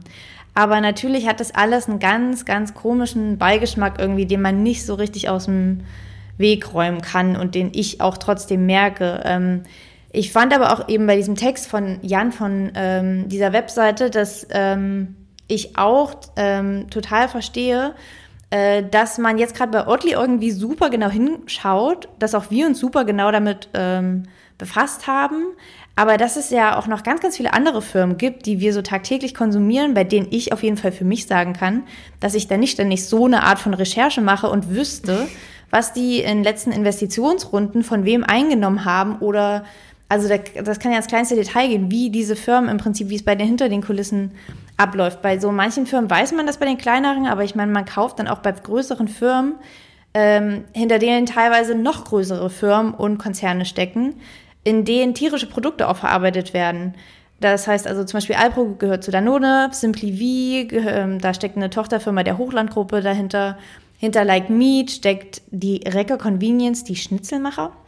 Yes. Äh, und wer schon mal was von The Vegetarian Butcher gekauft hat, der landet dann einfach bei Unilever. Also, ja, ist jetzt, glaube ich, nicht so einfach. Man kann natürlich das jetzt Oatly vorwerfen, aber gleichzeitig muss man sich dann vielleicht auch fragen, was eben andere Firmen machen, die man dann konsumiert und ob man jetzt bei jeder Firma dann nicht irgendwie so ein gleiches Augenmaß anlegen sollte und sich da überlegt, Boykott or not. Äh, und ich glaube, das ähm, ja, ist natürlich eine total private Entscheidung und ich glaube, dafür gibt es auch kein genaues Regelwerk.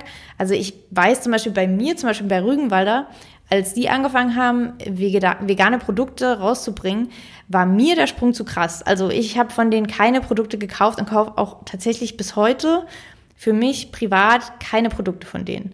An sich aber fand ich natürlich den Schritt total erfreulich. Äh, erfreulich. Also ich habe das gesehen bei meinen Eltern, die teilweise, wenn ich dann zu denen kam, Sachen gekauft haben, äh, die für sie besser erhältlich waren, weil es einfach im Supermarkt vorhanden war. Und die habe ich dann natürlich in dem Moment nicht abgelehnt. Und ich habe mich auch gefreut, dass denen teilweise Produkte geschmeckt haben und die dafür ein bisschen weniger Fleisch gekauft haben, sondern gesagt haben, ja, okay, die vegane Leberwurst schmeckt mir eigentlich genauso gut, dann kann ich ja einfach die weiterkaufen.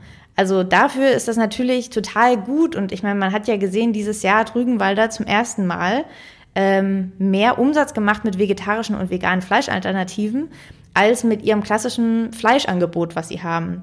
Und das ist ja irgendwie wirklich krass und zeigt, was man so als Kundin für eine Möglichkeit und für eine Macht hat, dass man eben wirklich Sachen unterstützt und immer so sagt, der Einzelne hat doch da keine, keinen Einfluss letzten Endes. Aber man sieht jetzt gerade an der Sache natürlich, ähm, dass das, wenn das jetzt eine Menge macht, ähm, dass das dann tatsächlich viel, viel auslösen kann. Ähm, und vielleicht führt das dann in Zukunft dazu, dass irgendwann Rügenwalder vielleicht mal gar keine Wurst mehr produzieren würde oder so. Und dann ist das ausgelöst im Prinzip durch, ähm, hey, wir machen mehr Gewinn damit, dann konzentrieren wir uns daraus. Für mich ist es jetzt gar nicht so schlimm, dass die da vielleicht moralisch gar nicht dahinter stehen, solange eben dieses große Ziel verfolgt wird, dass einfach weniger Tiere geschlachtet und gegessen werden. Also ja, ich finde es irgendwie, ich bin hin und her gerissen. Ich muss schon sagen, ich habe bei meinen letzten Einkäufen ähm, keine Oatly-Milch gekauft. Ähm, ich habe aber auch in meinem Supermarkt eine sehr gute pflanzliche Alternative, die ich persönlich sehr gern mag. Aber da haben wir jetzt mehrmals darauf hingewiesen, ja, es hat nicht jeder einfach diese Entscheidung, mhm. beziehungsweise geht es bei anderen Menschen nicht um, ach, nehme ich diese eine Hafermilch oder nehme ich diese andere, was auch immer Milch, äh, pflanzlich, die dann doch ein bisschen besser ist und sich so genau Gedanken macht, sondern gerade wenn man vor der Entscheidung steht, trinken Leute Kuhmilch oder Oatly-Milch, dann hoffe ich doch, dass sie jetzt einfach bei Oatly bleiben und jetzt nicht aufgrund dieser ganzen Sache ähm, jetzt zurück zur Kuhmilch gehen. Ja, das hoffe ich allerdings auch. Ähm, also ich muss bei mir sagen, dass ich in den ersten Tagen und Wochen schon ein gebrochenes Herz hatte ähm, und ich das wirklich scheiße fand, ähm, weil Blackstone einfach so ein bisschen all das verkörpert, was ich ablehne. Ähm, also Abholzung des Regenwaldes, Verdrängung von bezahlbarem Wohnraum, die Politik, aber auch die Personen von Donald Trump und die Leugnung des Klimawandels. Das sind alles so Sachen, die machen mich ganz doll wütend. Ähm, und deswegen hat mir das einfach so das Herz gebrochen, weil ich Oatly so mag. Und wenn man dann hört, dass dort investiert wird von Firmen, die solche Werte haben, dann ist das einfach so ein bisschen, ja, ich weiß auch nicht. Ich fand das irgendwie ja, mich, mich, mir hat es das Herz gebrochen. Ich fand das am Anfang gar nicht geil. Ähm, ich muss aber auch sagen, dass es über die Zeit sich so ein bisschen gelegt hat bei mir. Ähm, ich habe das ganze Thema dann für mich also so ein bisschen eingeordnet und habe überlegt, wenn es Alternativen gibt, dann versuche ich natürlich, ähm, dann versuche ich die zu nehmen, vor allem wenn es natürlich Bioprodukte, wenn es kleinere Firmen sind. Ich bin ja immer so kleinere Supporten. Ähm, dann würde ich auf jeden Fall das machen. Ich fände es jetzt aber auch nicht schlimm, glaube ich, wenn ich in Zukunft einfach ab und zu auch mal wieder Oatly kaufe. Ähm, gibt es allerdings gar keine Alternativen, so wie du es auch schon gesagt hast, dann ist auf jeden Fall Oatly the Milk to Drink. Ähm, also lieber Kuhmilch, äh, oh Gott, Moment, stopp Leute. lieber Oatly statt Kuhmilch, ne? Aber ähm, es gibt halt auch noch andere pflanzliche Milch. Ähm, die es sich zu probieren lohnt. Ähm, also ich finde, das Ganze hat schon einen Fadenbeigeschmack. Ich finde es nicht mega geil. Ich hoffe aber trotzdem sehr einfach, dass Oatly bei seinen Werten bleibt, dass sie die nicht verlieren, dass sie versuchen, etwas Gutes aus diesem Investment zu machen. Ey, und vielleicht ist ja Oatly tatsächlich in zwei Jahren so ein bisschen durch die Decke gegangen und ist so ein bisschen das neue Beyond Meat, was es auf einmal überall gibt und was so den Riesensprung in den Mainstream geschafft hat. Ähm, man weiß es nicht. Ähm, ich hoffe und drücke natürlich die Daumen, dass das so kommt. Ähm, aber ich finde, dass ganz viel einfach ähm, die Zeit, glaube ich, zeigen wird. Und dass es jetzt so ein bisschen den Shitstorm gab, ist, glaube ich, gut, weil wir damit auch zeigen, dass wir uns darum kümmern, dass uns das wichtig ist, was Firmen so machen und das nicht egal ist. Ähm, aber ich glaube, man muss tatsächlich abwarten. Was mir aber in dem ganzen Zusammenhang noch so durch den Kopf ging, ist, ähm, was du auch schon gesagt hast, es gibt halt keine Firmen, die zu hundertprozentig ethisch vertretbar sind. Also so Firmen, die bio sind, die vegan sind, die möglichst keine Verpackung haben, vielleicht Zero Waste sind, die unter 100% fairen Bedingungen nachhaltig, regional, klimaneutral, also weißt du, das sind ja alles so Sachen, das wäre natürlich ähm, das, die große Sache, aber gibt es halt nicht. Also es gibt ja immer so ein paar Abstriche, die man machen muss. Und ähm, ich glaube, man kann überall was finden ähm, und muss jetzt einfach so ein bisschen für sich persönlich abwägen, was einem da wichtig ist und was nicht. Ähm, ich glaube, gerade für uns war das ja eh schon immer so ein bisschen eine, eine Sache, worüber wir uns so Gedanken gemacht haben, weil natürlich wir als Zuckerjagdwurst abhängig sind von Lebensmittelherstellern, weil wir ja natürlich wollen, dass unsere Rezepte möglichst für viele Menschen zugänglich sind, dass die kostenlos für alle sind. Ähm, aber auch wir müssen natürlich unsere Miete bezahlen und sind dadurch natürlich abhängig von LebensmittelherstellerInnen. Und deshalb ist natürlich auch für uns das immer so eine Sache, mit welchen Firmen arbeiten wir zusammen, mit welchen nicht. Und auch wir müssen ja da immer wieder so ein bisschen abwägen. Das heißt, für uns ist es ja dann nochmal so ein bisschen ähm, mehr interessant, was machen Firmen da gerade ähm, und wollen wir mit denen zusammenarbeiten oder nicht. Ähm, naja, aber was mir weiteres noch in diesem Zuge aufgefallen ist, weil ich natürlich auch mit anderen Leuten ähm, darüber geredet habe und zum Beispiel meine Schwester ist ja so ein bisschen mein ähm, Testimonial für alles. Ich teste immer so ein bisschen, sie ist so, finde ich, sie ist so ein bisschen in der veganer-vegetarischen Szene drin, aber halt nicht so wie wir. Aber sie interessiert sich schon dafür. Und zum Beispiel, die hat das nicht mitbekommen mit Oatly. Also es ist schon wirklich sehr so ein Bubble-Thema. Und ähm, ich finde, man merkt, also ich finde es auch gut, dass wir uns alle damit beschäftigen und dass wir damit Firmen zeigen, dass es total wichtig ist, was die machen und dass wir da ein Auge drauf haben. Im Endeffekt geben wir denen ja unser Geld und wir nehmen deren Produkte zu uns. Also es ist schon sau wichtig, dass wir das im Blick haben. Aber ich glaube halt auch, dass einfach 90 Prozent der Menschen in Deutschland es überhaupt nicht juckt, was sie da kaufen, von welchen Firmen das ist und von welchen LebensmittelherstellerInnen das ist. Ähm, also ein Auge drauf haben ist, glaube ich, gut, aber ich finde, man sollte sich jetzt auch nicht bei Oatly drauf einschießen und so ein bisschen über den Tellerrand gucken und schauen, was machen eigentlich andere Firmen so. Und ähm, vielleicht ist das dann gar nicht mehr so ein, so ein Riesending, wenn man dann merkt, oh verdammt, 50 Prozent aller Firmen im Supermarkt haben irgendwie so irgendwas, was ich nicht geil finde. Ähm, naja, also so ein bisschen das Thema einzuordnen wäre, glaube ich, auch ganz gut. Puh. das, das war so ein bisschen hey. unser Roundup vom Thema. Cool. Vielleicht können wir euch ja so ein bisschen Lava, helfen. Palaver. ja, das haben wir aber auch alles rausgelassen. Heute wissenschaftliche Arbeit abgerissen. Ja, ähm, das reichen wir jetzt ein. Fertig. Mal gucken, was wir da kriegen. Ja, wir hoffen, ihr konntet so ein bisschen daraus ein bisschen was mitnehmen. Wir haben versucht, verschiedene Seiten zu betrachten. Eure, die von Oatly, die von anderen großen Firmen. Ähm, ja, ich glaube, es ist eine ganz persönliche Entscheidung und wir müssen so ein bisschen abwarten, was die Zukunft bringt. Genau. Und wie gesagt, wir werden die Information auch nochmal in einem Artikel zusammenfassen werden da auch nochmal verlinken auf alle Sachen, auf die wir jetzt so eingegangen sind. Dort findet ihr dann auch alle Fragen, die wir Oatly geschickt haben, inklusive deren Antworten. Ja. Ähm, das heißt, ihr habt dann nochmal in Ruhe Zeit, euch das durchzulesen. Wenn ihr es jetzt einmal gehört habt, dann ist das zumindest der erste Schritt. Und jetzt? Aber es ist viel. Und jetzt kommen wir ähm, zu unseren letzten zwei kleinen Sachen, die wir noch abhaken wollen. Und zwar passt ja eigentlich Klein jetzt. sind sie gar nicht, ne? Zuerst kommen wir zu unseren allerliebsten Produkt-News. Eigentlich war das gerade jetzt schon eine riesen Produkt-News fast. ja, aber jetzt kommen noch ein paar kleinere hinterher. Ähm, und ich fange mal an und erzähle euch, was es so Neues auf dem Markt gibt. Ähm, und ich glaube, beim ersten Produkt kannst du direkt mit einsteigen, Julia. Hm? Ähm, und zwar geht es um Subway. Ist jetzt voll der Bruch irgendwie ne, vom Thema, tut mir auch ein bisschen ja, aber leid. aber zum so Beispiel, das ist jetzt eben genau ja eben dieser Punkt, den wir gerade auch ja, angesprochen stimmt, haben. Ähm, genau, Subway hat nämlich Subway verkauft ja auch nicht nur vegane Sachen. Ja, das stimmt. Subway hat jetzt nämlich ein Meatless Chicken Teriyaki Sandwich und zwar seit Mitte September und hat in diesem Zuge auch äh, vegane Käsescheiben mit eingeführt. Das heißt, ihr könnt jetzt euer Sandwich nicht nur mit Davor hatten die, glaube ich, das vegane Spicy Patty hieß das. da haben sie jetzt noch, wie gesagt, diese zweite Möglichkeit und die Käsescheiben gehen auch. Und falls ihr euch gefragt habt, was es dann für Soßen gibt, es gibt dazu eine vegane Garlic Aioli, eine vegane Sweet Onion Soße und auch mehrere von den Brotsorten sind vegan. Das heißt, ihr habt jetzt da sogar eine relativ große Auswahl. Und ich glaube, du hast es sogar probiert. Das ist richtig. Ich war und? auf meinem Weg äh, in meinen Urlaub nach äh, Bayern, den ich, von dem ich erzählt habe war ich äh, auf einem Bahnhof, an dem es jetzt äh, unter anderem einen Subway gab, der mir in diesem Moment für die Zeit, die ich hatte, ähm, so ein bisschen das noch frischeste Angebot war. Ich bin halt ich glaube, das habe ich schon mal gesagt, als wir dieses erste vegane Patty ausprobiert haben, mich überfordert Subway schon per se einfach mit den ganzen äh, Auswahlmöglichkeiten zu Brot und Soßen und auf was da drauf kommt und so. Das ist mir irgendwie manchmal ein bisschen zu viel. Ähm, ich wurde auch schon wieder gefragt, ob ich Käse haben möchte. Also es ist irgendwie so, kann man nicht sagen, man möchte einfach das Fertige so, wie die das vielleicht sagen, oder man stellt sich alles zusammen. Also irgendwie, ach, ich weiß auch nicht. Das hat mich dann gleich wieder überfordert, ähm, auch weil das, glaube ich, an dem Zeitpunkt jetzt gerade noch recht neu war und ich glaube, die in dem Laden gearbeitet haben, haben das selber jetzt noch nicht so oft serviert gehabt. Insgesamt war äh, das aber ein gutes Sandwich. Ich habe natürlich nicht dieses Teriyaki äh, mit Hähnchen jemals probiert.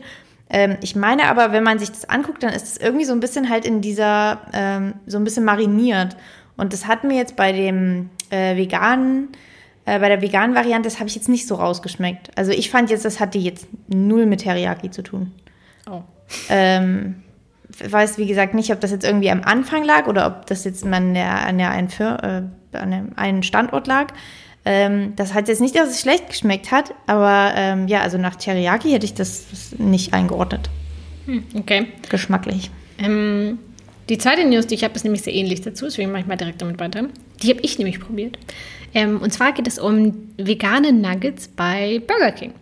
Äh, Burger King hat nämlich seit dem 1. September nicht nur den veganen Rebel Whopper, heißt er, glaube ich, der vegane Burger, sondern hat jetzt auch ähm, vegane Nuggets auf Weizen- und Sojabasis, ummantelt mit Cornflakes. Ähm, und diese Nuggets stammen vom The Vegetarian Butcher, den wir eben auch schon erwähnt haben im Zusammenhang mit Unilever. Ähm, also cool, cool. Ähm, aber, äh, also, die Ironie hört ihr, glaube ich, äh, nicht so richtig cool. Ähm, aber ich habe die auf dem Weg nach Österreich. Das ist schon Donald Trump cool. ähm, aber auf dem Weg sie nach Österreich. meinte, wenn Isa cool sagt, man ich sie uncool. ja, das ist die Regel. Ähm, äh, sind wir irgendwo stehen geblieben und ich hatte ein bisschen Hunger und dachte, krass, ich probiere das jetzt einfach mal. Damals wusste ich allerdings nicht, dass das von The Vegetarian Butcher kommt. Ähm, aber ich habe sie probiert und sie schmecken tatsächlich wie das Original. Es ist einfach äh, krass. Also mir fällt das ja immer wieder auf bei so veganen Kopien, ähm, wie ähnlich die tatsächlich dem Original schmecken und wie viel da einfach von Gewürzen und von so Panaden kommt und dass das Fleisch da drin einfach austauschbar ist. Das hatten wir, glaube ich, schon ein paar Mal besprochen, auch bei so dem McDonalds-Burger und so. Das ist halt irgendwie. Ja, da kann ich leider wirklich, da, da kann ich nicht mit, mitsprechen. Da sind wir eigentlich auch wieder bei der gleichen ja. Firma, dass man irgendwie so einen komischen. das ist ein Thema, ich glaube, das ist allumfassend für alle äh, Menschen, die sich vegan ernähren. Man macht irgendwie bei manchen Sachen hat man einfach so, und das kann man überhaupt nicht faktisch begründen, warum man das eine konsumiert, das andere nicht, das eine für einen geht, das andere nicht. Mhm. Also ich zum Beispiel, ich gehe nicht zu McDonalds, ich gehe nicht zu Burger King. Also ich hole mir da auch keine Pommes oder so. Ich hole mir auch nicht die veganen Sachen. Das irgendwie habe ich dann, aber ich habe bei Subway gegessen. Also es ist halt dieses, es ist total null rational. Es ist einfach nur so emotional, wo, wo man was fühlt. Wusstest du, welche? Aber natürlich ähm, finde ich es auch super, dass es das gibt und das und vor allem, wenn es dann ja. gleich schmeckt und es vielleicht Leute probieren, dass der Zugang dann natürlich vielleicht nochmal ein schnellerer ist, als wenn die jetzt irgendwie aus Gemüse wären. Und dann, also vielleicht hilft es einfach Leuten dazu, dass sie eben dann mal sagen, okay, nehme ich heute mal die veganen. Dann ist es natürlich super, aber. Wir haben übrigens zu diesem ganzen Themenaspekt auch mal eine ganze Folge aufgenommen, die heißt ähm, Vegan bei McDonalds. Cool oder uncool ah, oder so? Ich weiß nicht mehr, wie die heißt, aber wir haben eine ganze Folge dazu aufgenommen. Wo wir besprechen, dass es halt an sich jetzt nicht geil ist, zu McDonalds zu gehen. Und wir waren beide auch jahrelang da nicht mehr. Ähm, also ist jetzt nicht so oft hingehen, aber dass tatsächlich so ein Wandel ja nicht schlecht ist. Ähm, naja, aber wie gesagt, ich habe die mal probiert. Äh, neun Stück kosten 5 Euro. Ich finde, das geht auch preislich, obwohl, glaube ich, 20 Stück von den normalen 4,99 kosten. Das ist 20 so. auch für eine Menge, Alter. Ja. Ähm, ist das dann ein komplettes Essen? Du brauchst doch nichts mehr dazu. Ja, ich glaube schon. Ähm, naja, aber kann man auf jeden Fall probieren, wenn man, wie ich, mal wieder auf der Autobahn unterwegs ist. Ähm, aber über eine Sache bin ich tatsächlich bei dieser ganzen Lisa auf der Autobahn ist dann die nächste Rubrik. ähm, und zwar ging es um einen kleinen Aufschrei bezüglich dieser Nuggets. Ähm, denn die pflanzlichen Patties von diesem Rebel Whopper, diesem neuen veganen Burger, aber auch die neuen Nuggets, von denen ich gerade erzählt habe, werden im gleichen Fett frittiert wie die King Nuggets, also die aus Fleisch. Julia, wenn du das jetzt weißt, ich wusste es damals nicht, Würdest du es trotzdem essen oder nicht? Ja, das ist, ich würde sie ja eh nicht Schwierig, essen, aber ne? ähm, möchte ich die essen, möchte ich die nicht essen. Äh, äh, äh, eher, hm, eher nein. Ja, finde ich auch. Ne? Glaube ich, würde ich auch eher, eher Nein sagen. Ähm, tatsächlich wo, werden die Nuggets deshalb auch von Burger King nicht beschriftet als vegan oder vegetarisch, sondern nur als plant-based. Ja, geil. Ähm, Auch das gleiche. naja, finde ich auch geil, dass man sich ein veganes Produkt holt und es dann einfach in, im gleichen Fett schwimmen lässt. Ja, aber Ja, aber auch, ich meine, plant-based und vegan ist ja auch. ja. Naja. Naja, ähm, weg Ah. von den Fastfood-Ketten, ähm, hin in den Supermarkt, in unseren liebsten Hey, Ort. Supermarkt. Wir gehen in den Supermarkt. Und zwar gehen wir in, ähm, achso, eine Frage wollte ich gerade noch stellen. Ähm, weißt du, welche ähm, Fastfood-Kette die meisten Filialen weltweit hat? Subway. Ah, sch- ich habe es dir schon mal erzählt, ne? Nee, das weiß ich. Okay, ja, Warum es weiß ich Subway. das? Ich weiß aber nicht, warum ich das weiß. Ich glaube, ich habe Ich glaube, ich habe das auch schon mal gesucht. Ja. Also ich glaube, ich habe es mich auch schon mal gefragt im Urlaub. Ah, okay. Na gut. Na gut, dann Und gehen wir weil jetzt. ich, glaub, ich dachte, ähm, Mhm. das wäre McDonalds oder nee, nicht McDonalds, das, die machen ja eh sehr viel zu. Aber ich hätte eher gedacht, das ist so eine Art von. Mhm. Ja, verstehe ich. Ähm, na gut, also wir gehen jetzt in den Supermarkt. Und zwar gehen wir zu Penny einkaufen, Leute. Haltet euch fest, denn ähm, Penny hat eine neue Eigenmarke gelauncht und die heißt Food for Future. Ähm, und diese Eigenmarke ist komplett vegan. Und der Slogan dieser Eigenmarke ist, das ist die Zukunft mit SS, natürlich, wie ihr euch gedacht habt. Ähm, und unter dieser Eigenmarke verkauft Penny jetzt zahlreiche vegane Produkte. Ähm, und zwar unter anderem soll es veganes Hack, vegane Milchschokolade, vegane Erbsenmilch, Eiersatz und vegane Tiefkühlpizzen geben. Ähm, ihr kennt die ganzen Sachen an so einem hellblau-blauen Design.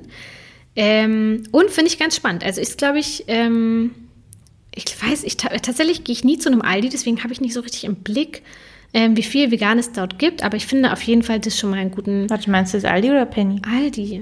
Ich weiß aber hast du nicht gerade von genau. Penny geredet? Oh, Entschuldigung, ich meine ja Penny. oh mein Gott, der Tag ist auch schon lang. Ähm, ja, bei Penny war ich tatsächlich, glaube ich, in den letzten zehn Jahren nicht. Ähm, Habe ich jetzt nicht so richtig, aber ich finde es auf jeden Fall eine gute Sache. Penny. Ähm, Je mehr, desto besser. ja, und apropos Erbsenmilch, finde ich krass auf jeden Fall, dass Penny äh, die eigene Erbsenmilch macht, denn mir ist aufgefallen, wir haben euch ja schon erzählt von Fly, der Erbsenmilch, die wir sehr gut finden. Und äh, auch Kaufland hat jetzt mit dieser Eigenmarke, die sie haben, Take It Veggie, auch eine eigene Erbsenmilch. Also das, die Erbsenmilch scheint eine Sache zu sein. Ja, aber es ist ja auch so oft, dass, das haben wir ja auch schon mal festgestellt, dass gefühlt irgendwie ein Produkt gut läuft und dann bringen jetzt mal alle ganz, ganz schnell auch das. Ja. Also es gibt jetzt gerade, man hat da mal so gedacht, wow, dieses ähm, Hack, das jetzt irgendwie nicht so durch ist, sondern so roh aussieht, das gibt es jetzt gefühlt von halt allen Ja. Firmen. Und ja, d- diese Patties gibt es dann auf einmal auch von allen Firmen. Und dann gibt es also gefühlt sozusagen, werden die Produktpaletten an sich jetzt nicht unbedingt erweitert. Man, glaube ich, findet nur langsam so einen Stamm an Produkten irgendwie gefühlt von jeder Eigenmarke. Aber es ist jetzt nicht so, dass jetzt unbedingt die Bandbreite an äh, veganen Produkten dadurch irgendwie sich erweitern wird. Also gefühlt diese, was ist dann hier jemand mit Chivapchichi um die Ecke kam. Auf einmal gab es ganz viel Chivapchichi und man wusste gar nicht, warum jetzt auf einmal alle das Gleiche machen. Ja, das stimmt. Naja. Ähm, so, und als allerletzt habe ich noch zwei Produkte, die neu im Supermarkt sind. Äh, Das geht jetzt aber schnell. Und zwar hat Ben Jerry's eine neue Sorte, die heißt Netflix and Chilled mit Peanut Butter und süß-salzigen Brezel- und Brownie-Stückchen, Uh, die man sich da mal ist aber gönnen viel kann. auf einmal. Ja, korrekt. Ich habe sie auch noch nicht probiert. Und- Erdnussbutter, Brownies und salzige Brezeln. Genau. Huh, verstehe das Problem nicht. Ähm, nee, ist schon ganz schön viel. Ähm, und dann noch eine ganz kurze News, dass es ähm, tatsächlich jetzt vegane Käsesoße in, in so einer Tube zum Drücken äh, zu kaufen gibt. Was? Ähm, und zwar von der Firma. Godas Glory. Das ist, glaube ich, eine holländische Firma, die ganz viel so Käseprodukte machen, weil die Holländer, die können das. Und äh, die haben jetzt tatsächlich eine Käsesoße im Supermarkt. Zum Beispiel bei Rewe findet ihr die. Also wenn ihr mal eine Hotdog-Party plant oder so eine Grillparty mit Bratwürstchen, dann könnte das ja was sein. So, das waren meine Neuigkeiten. Und äh, alles Weitere, was ihr wissen müsst, findet ihr natürlich im, im Guide bei uns auf dem Blog zu Weihnachtssüßigkeiten. Denn das ist, Das, das ist noch Vielleicht, relevant. ich bin da mal gespannt auf deine Produktnews nächsten Monat. oh ja. Das ist, wird bestimmt die Weihnachtsedition. Ja. Ich hoffe, du kannst uns dann noch mal neue Produkte Ja. im Bereich von Spekulatius und Co. Das hoffe ich auch. Und jetzt kommen wir verraten. zur allerletzten Sache, die wir noch haben. Und zwar unsere kleine es Challenge. Ist wirklich, es ist von viel, viel Info hier zu, zu leichteren Themen. ja, ich fange mal ganz kurz an, weil bei mir geht es richtig schnell. Äh, ich hatte mir vorgenommen, vegane Leberwurst zu machen in diesem Monat und ich habe es nicht geschafft. Ähm, aus Gründen des Urlaubs und ähm, der Zeitknappheit. Aber ich mache das auf jeden Fall. Es geht, glaube ich, sogar schon in zwei Wochen, habe ich es eingeplant. Geht es online? Kein Druck. äh, ja, also nächsten Monat kann ich euch mehr erzählen über die Welt der Leberwurst. Wie sieht es bei dir aus? Ich habe meine Challenge hinter mich gebracht.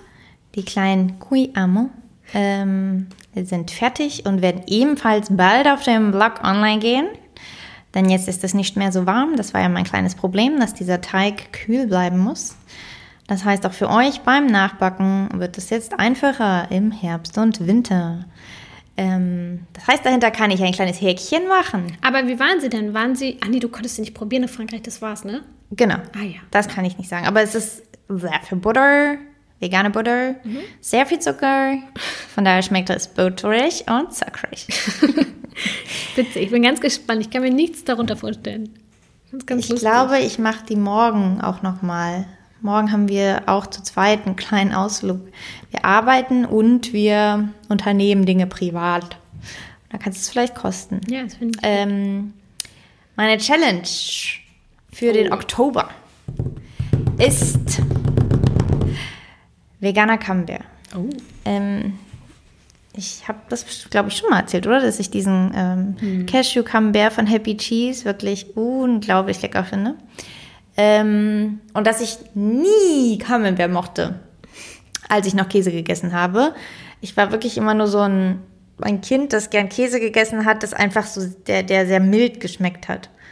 Ähm, aber solche, so Schimmelkäse, Sachen, ähm, auch Käse, die sehr dolle gerochen haben, ähm, mochte ich eigentlich nicht als Kind. Und diesen Cashew Camembert finde ich aber so lecker, dass ich das jetzt gern einmal probieren möchte. Das heißt wirklich mit so Reifen und Schimmelansätzen und so und hoffen, dass der Schimmel, dass das guter Schimmel ist und kein schlechter Schimmel. ähm, ja, und ja, wenn das dann klappt, dann können wir uns alle freuen. Denn dann verrate ich, wie es geht. Aber ich bin gespannt. Also ich sehe das als eine große Herausforderung tatsächlich an. Mit einer Tendenz, dass das nicht in einem Monat zu schaffen ist. Weil ich glaube, dadurch, dass es ja auch Zeit braucht, muss ich eigentlich morgen anfangen. Um mehrere Testläufe zu haben. Ich weiß gar nicht, wie viel. Wie lange wird man da wahrscheinlich eine Woche, zwei Wochen? Wie lange muss sowas wohl reifen? Ach, ich werde es merken. Ja, das, das werden wir dann sehen. Ähm, na gut, aber wir werden uns hören Ende Oktober wieder, wenn wir wieder ein bisschen für euch reden. Und wir können euch jetzt schon ein, eigentlich einen kleinen Spoiler geben und verraten, dass wir in der nächsten Folge nicht alleine sein werden. Das stimmt. Und es wird auch nicht wieder so ähm, wissenschaftlich, Ja. wirtschaftlich, politisch, na, politisch. Gesellschaftlich, Ja, ja. politisch ist irgendwie dann doch immer. Aber es wird jetzt nicht ganz so heavy, sondern es wird süß und Fertig. fertig. Und damit ähm, entlassen wir euch bis Ende Oktober. Und dann werdet ihr sehen, wer, ähm, wer zu Besuch ist. Wir freuen uns auf jeden Fall irre drauf. Ciao Leute, macht euch nochmal einen Tee, zieht euch warm an, geht mal Runde raus spazieren äh, und immer schön die Nieren bedecken. Nicht vergessen. Ja. Auf Wiedersehen. Tschüss. Auf Wiedersehen.